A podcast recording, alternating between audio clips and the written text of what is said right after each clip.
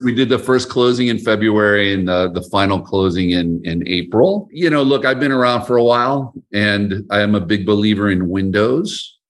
And this window felt like it was just open too long. And so given given the nature of what we do, you need you need real money behind it.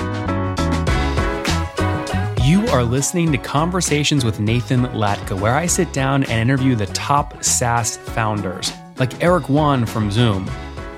If you'd like to subscribe, go to getlatka.com. We've published thousands of these interviews, and if you want to sort through them quickly by revenue or churn, CAC, valuation, or other metrics, the easiest way to do that is to go to getlatka.com and use our filtering tool. It's like a big Excel sheet for all of these podcast interviews. Check it out right now at getlatka.com. Hey, folks, my guest today is Albert Santalo. He's a computer scientist and internet entrepreneur with experience in high growth venture backed technology companies. He's now building a low code development platform called 8base. Uh, recently made a nice pivot uh, and uh, looking forward to catching up today. Albert, you ready to take us to the top? Absolutely. Great to see you, Nathan. Great to see you too. So, my, my gosh, first off, this is a very competitive space. There's a ton of free tools. How are you positioning yourself? Yeah, I mean, look, it's it's uh, it's competitive and it's not. I mean, if you look at the real competition, is people building things from scratch.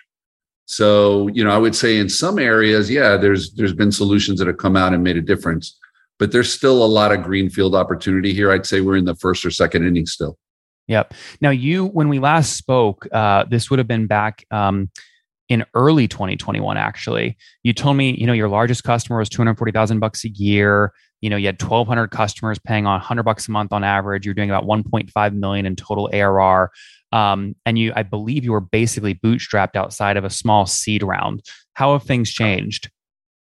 Oh my god there's been a lot of change. So so at the time we had you know 8base has always had the intention of being full stack low code but we had essentially half the product stood up. So we started with the back end we had a backend as a service product, and we had a professional services offering that would help people use that backend.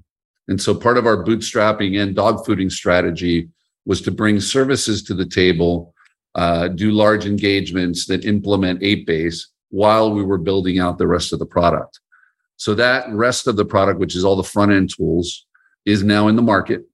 Uh, in the process of all this, we raised venture capital uh, so we closed a $10.6 million round uh, earlier this year. And, you know, we're in the process of shifting the business model. So taking the services side of what we do, and instead of us doing it ourselves, creating an ecosystem of external providers that do it on behalf of our customers. Mm-hmm. We've already got, you know, a seed, you know, a bunch of those in place and we're, we're building out more. And then really focusing our efforts on product led growth so really implementing a product like growth flywheel and then a B2B sales uh, effort that goes on top of that. What's that mean? PLG flywheel. What's the free plan look like? And if so, where's the where do people run into the paywall on the free plan? How do you decide what activation metric to use? Yeah, and and so the paywall that's up right now is only for the back end. So the the front end tools are are still free. We are going to combine that so that it's full stack pricing uh, in the next few months. But for now, we just want adoption of the front end tools. And so the free plan is pretty ample. But the way the way to think about it is it's going to give you a base uh, level of backend capacity on AWS. It's going to let you try out almost. That's literally storage amount of storage or something. Storage and computing capacity primarily. Okay. Um, yeah, so it's the full blown, all of it available through a through an API that exposes the backend.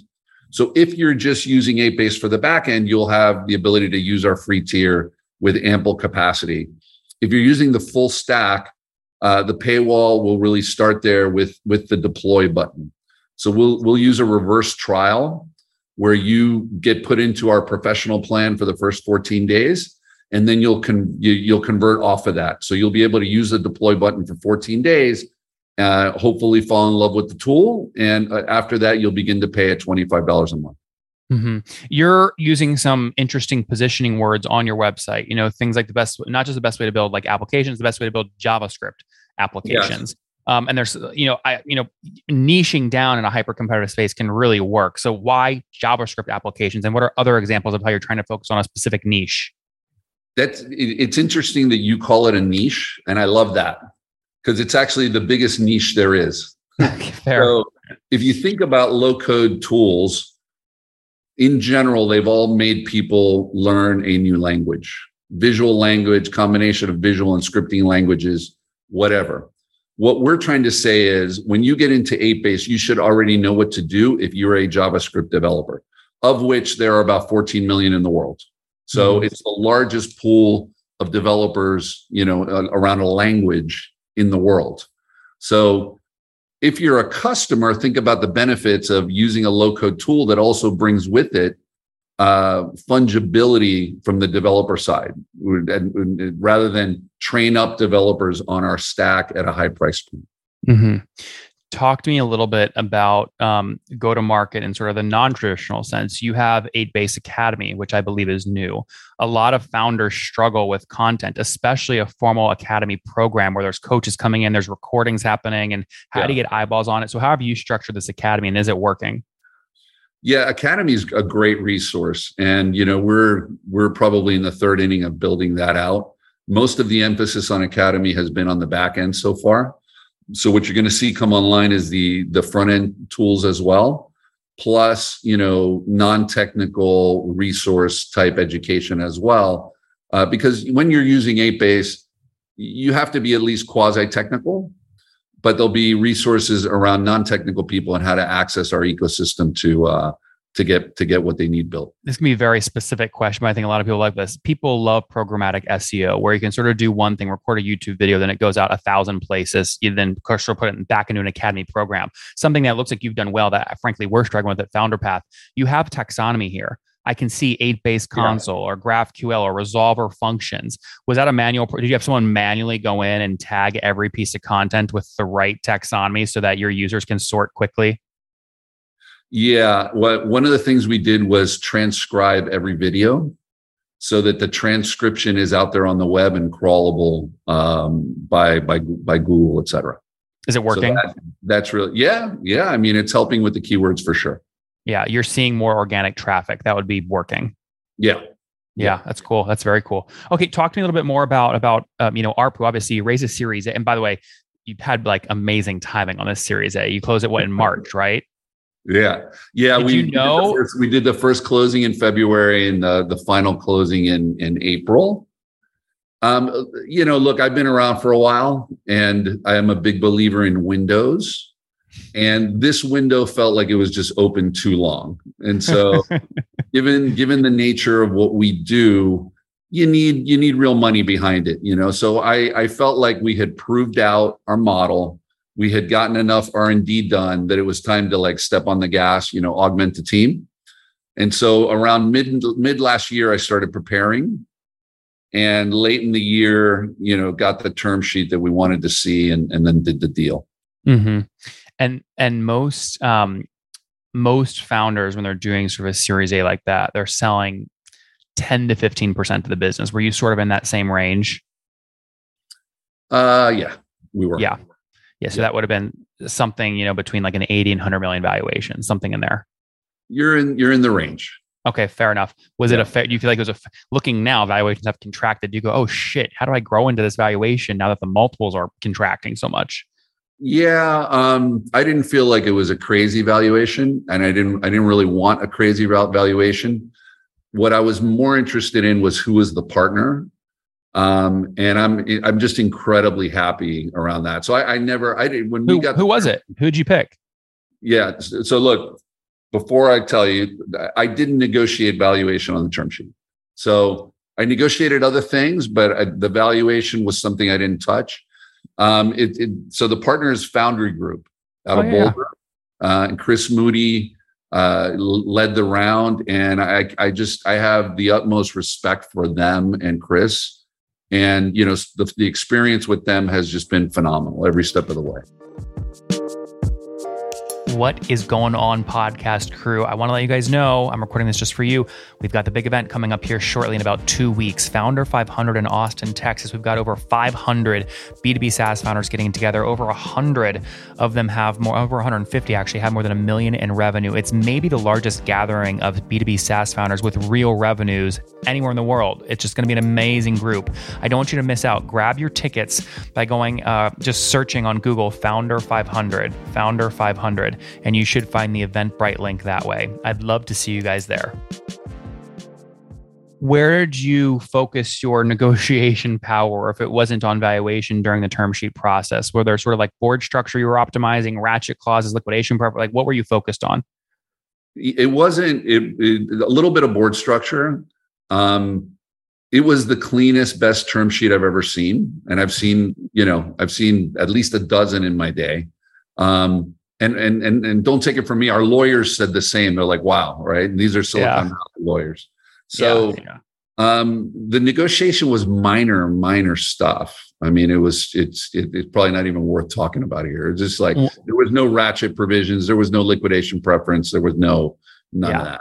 Yeah, there's a, there's a lot of a lot of friction I hear around the Series A negotiations on this stuff. Um, is you know the board structure is typically moving to either a three or five person board at the series a because yeah. you've got the seed with one seat the series a with a seat the founder or founders with the seat. But obviously a founder doesn't want to be in a position where there's two investors and then just the founder. So you typically create two other seats for common to hold. Yeah.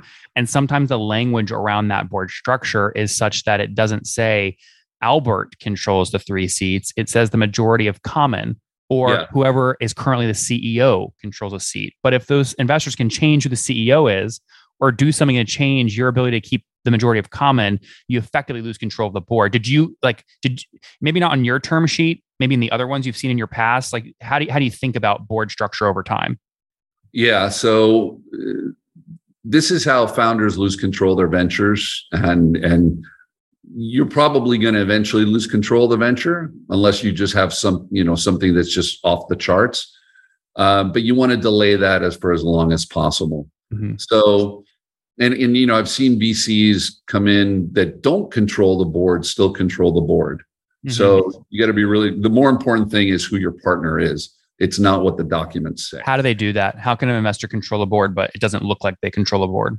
Um, one example is number one, they're you know the most accomplished person at the table, and they have the big war chest. They can keep doubling down in rounds, and other people are running out of money, for instance, and they're just mm-hmm. you know they'll side with that investor because that investor is dominant. You know, so that yep. that'll be one example. But there's probably a zillion examples. So. Yep. Um, yeah, so so in terms of board structure, we we ended up with a three person board with two independent seats. We're in the process of looking for one of those independents. Wow, um, Foundry didn't require that for them to you know protect their preferred shares with their own seat, huh? No, Foundry has their own seat. They oh. have a Series A seat, um, and then there's a we call it a Series Seed seat, but it's really controlled by uh, Common and Series Seed voting together, which means you know that I control it. Yep. Then there's a CEO seat which I sit in what are the two independent ones? And I thought you said he has two independents. The two independent are just independent board members. Like we'll we'll do a search and you know find people that we think are relevant within. Oh, so you're moving to five. Yeah, we're moving to five. Oh, okay. Yeah. I, I, misunderstood you. I thought you said it was three today. Um, okay. Yeah, it's cool. three. It's three today, and then two more. Two more that will be approved once uh, the the at least the fourth person's found. Yeah, that makes a ton of sense. Um, going back to product velocity. So last time we spoke, I think you said you had about 38 folks on the team. How many are on the team today? Right now, it's about 60 or so. Wow. And and um, how many engineers? Um, core engineering is 40 or so.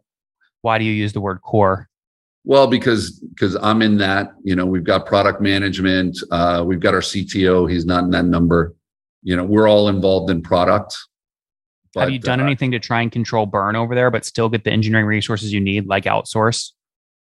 We we have a little bit of outsourcing going on. The outsourcing usually increases the burn, uh, mm-hmm. and then we we now have um, 30 people in Medellin, Colombia, that that's that's recent news as well. So we why do you say outsourcing to Colombia increases the burn? Wouldn't it be more expensive to hire a full timer in New York or San Francisco? Well, I think of that as offshoring versus outsourcing because it's our own company. Ah, got it. Outsourcing, we also have some consulting firms that help us as well. Um, I see. Yeah. So just to be clear, you consider the group in Colombia offshoring, not outsourcing. Totally. Yeah. And it's a wholly owned sub of 8base we that we established oh, down there. Yeah. It's not like a, a dev shop that you're getting 100 no. hours per month in. I see. No, no, no. We have a few um, of those, but but that's that's not the mainstream.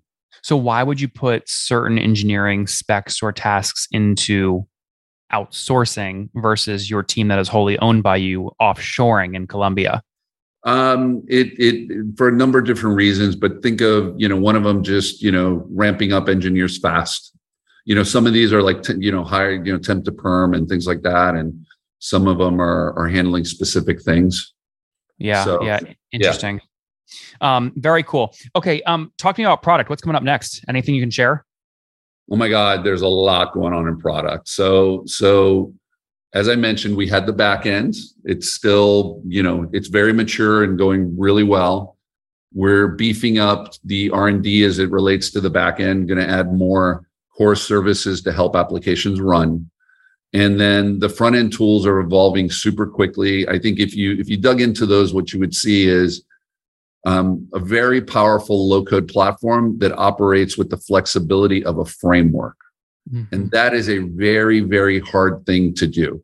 So like a web, a web developer, you know, React developer, Vue.js developer can come into an 8base and still feel like they're developing and they're not limited by the low code environment because of that flexibility in the way we've architected it.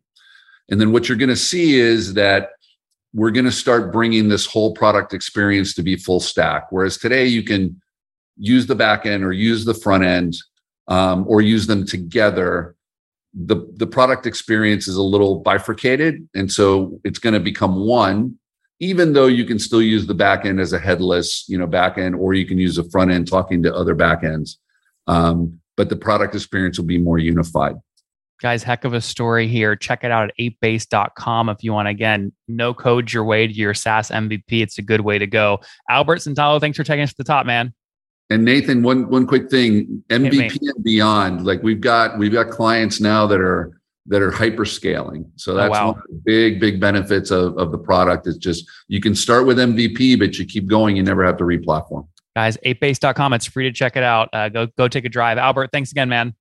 Thank you, Nathan. Always a pleasure.